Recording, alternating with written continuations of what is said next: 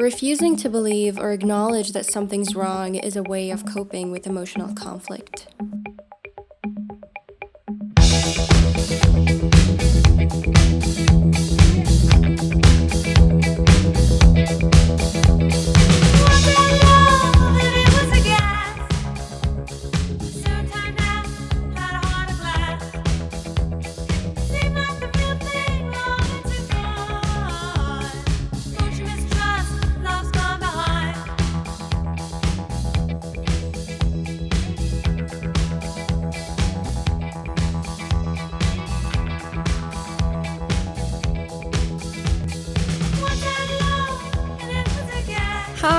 Welcome to Heart of Glass, the podcast. I'm your host, Hela, and in this podcast, I will be discussing emotions, life, death, conflict, and everything that makes us human. So please stick around as shit's about to go down.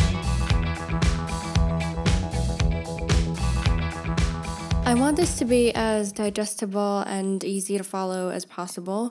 I don't want these episodes to be triggering or anything, although it might be to some people. But, but, you just signed up for a journey of awareness and self connection or reconnection with the self. Sometimes, well, scratch that. Most of the time, always, it's always helpful to revisit a specific situation in which you were faced with loss of any sort you know, your boss fired you, you were broken up with, etc. Now, you'd be surprised to know that the reason denial is an essential stage for some people, because obviously we know that not all people go through the same stages, depending on the type of loss, depending on, I don't know, what type of person they are. Uh, it's different for everyone. So it helps to ease you into accepting the harsh reality. That's kind of the purpose of this stage. Our brains can recognize so much and they can also work against us sometimes, unfortunately. But yeah, so I've been reading this book called The Body Keeps the Score by, and I am about to butcher his name, Bessel van der Kolk. I just actually had to look up his name and like how to pronounce it. Bessel. Bessel. Bessel. Can you hear that? We can we can beatbox the shit out of this. YouTube pronunciation video. Got it. Halas. Anyway, yeah, great guy. This book is amazing. If you're into reading about trauma and how trauma manifests as illness, like physical illness in the body, if left untreated, this is the book to, to read. It's really great. I highly recommend. So, in this chapter called Uncovering the Secrets of Trauma, this chapter basically talks about the traumatic memory versus um, the real or like the narrative memory of things as they happened in real life. Anyways, so there's a term called railway spine syndrome, um, and it was written a lot about in France and England in the 19th century. And this syndrome is basically the aftermath of railroad accidents at the time that involve loss of memory. And so Pierre Janet is a French psychologist. He's considered a pioneer in PTSD research, hysteria, and traumatic memory. Pierre was the first to differentiate between narrative memory, which is the stories people tell about trauma, and the traumatic memory itself. So, in one of his interesting cases, uh, or case studies uh, was about this girl called Irene, who was hospitalized after her mom died from tuberculosis. Now, when her mother was alive, not only did she take care of her mother, but she also managed to work outside while like supporting her alcoholic father to pay for her mom's medical bills. And when her mother finally died, she was in extreme denial that she tried reviving her mother's corpse for hours, trying to force medicine down her throat and calling out her name.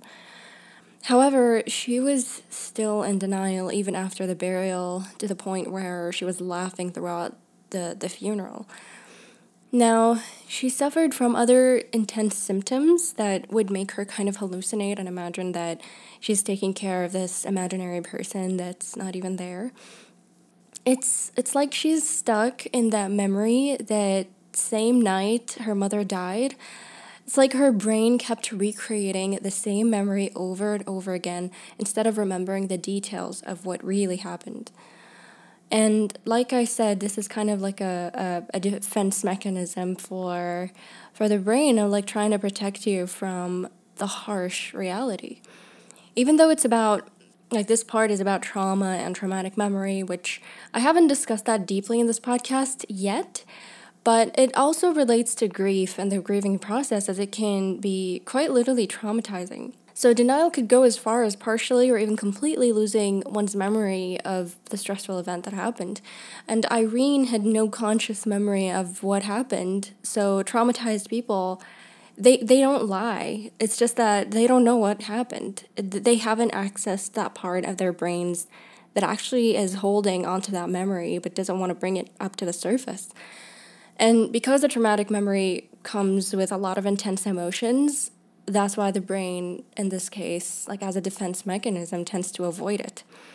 Another reason why it could be so hard to remember the correct details is because it is associated with lots of emotions that you can't deal with at the moment, like shame or guilt, etc.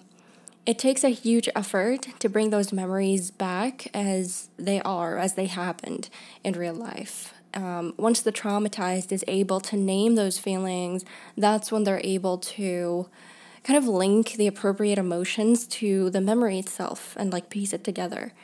Like in Irene's case, her mother's death left her feeling abandoned. And so Pierre, the, the researcher, the psychologist that worked with her, wrote that, and I quote, that when patients dissociate their traumatic experience, they become attached to an insurmountable obstacle. Unable to integrate their traumatic memories, they seem to lose their capacity to assimilate new experiences as well. This is very important. It is as if their personality has definitely stopped at a certain point and cannot enlarge anymore by the addition or assimilation of new elements. So he predicted that unless they become or they became aware of the split off elements and integrated them into a story that had happened in the past with like beginning, middle, and end, and realize that it's over, they would experience a slow decline in their personal and professional functioning. And this phenomenon has now been well documented in contemporary research.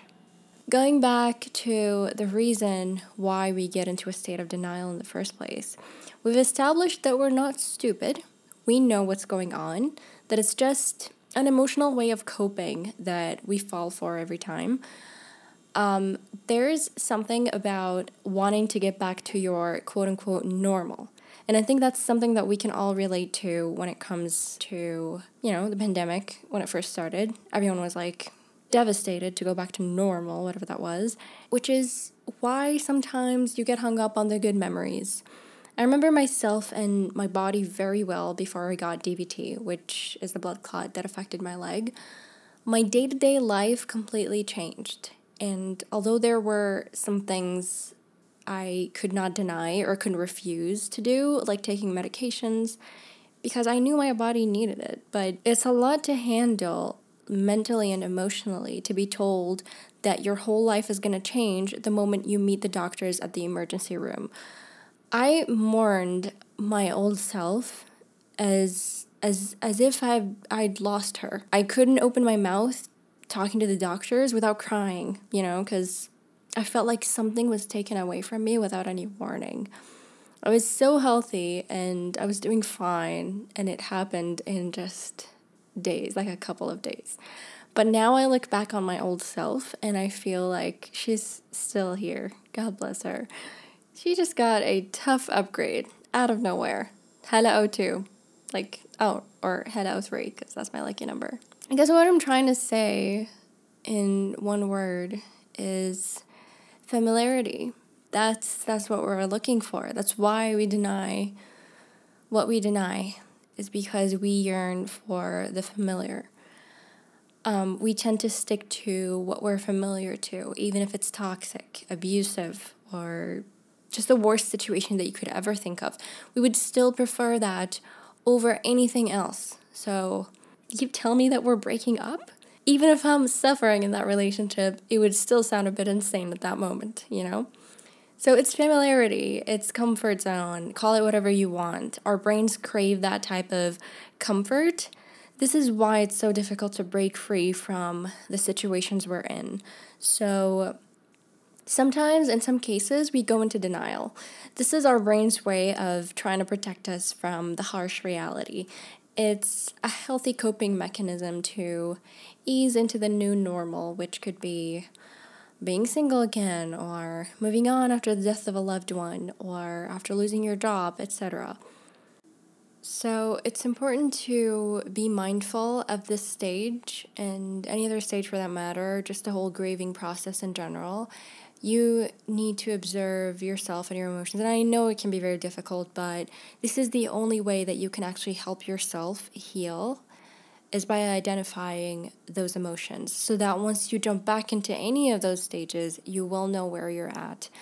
Um, a huge, like I said in the probably previous episode or the intro, a huge part of your healing journey is awareness. Just knowing the names of, of feeling. You, you think that's common sense, right? You think, oh, I know what sadness feels like, or I know what depression feels like, but you need to really look closer and start to be more specific about what's really bothering you. That's when you're that's when you'll exactly know how to tackle each thing, like one at a time. So, it's important to be mindful of that and also during this stage to know that it's not becoming your life. If if your whole life becomes denial, then you'll know that that's something something's wrong and that you need professional help. You want to be in this stage enough for you to realize that you can actually move on to the next stage, that you can question things in a different way. And yeah, just be patient with yourself.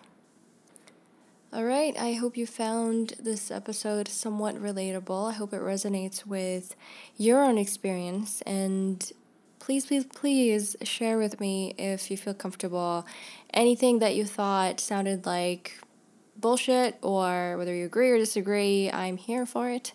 Anything I said, anything I discussed, um, or anything you want to add, feel free to do that.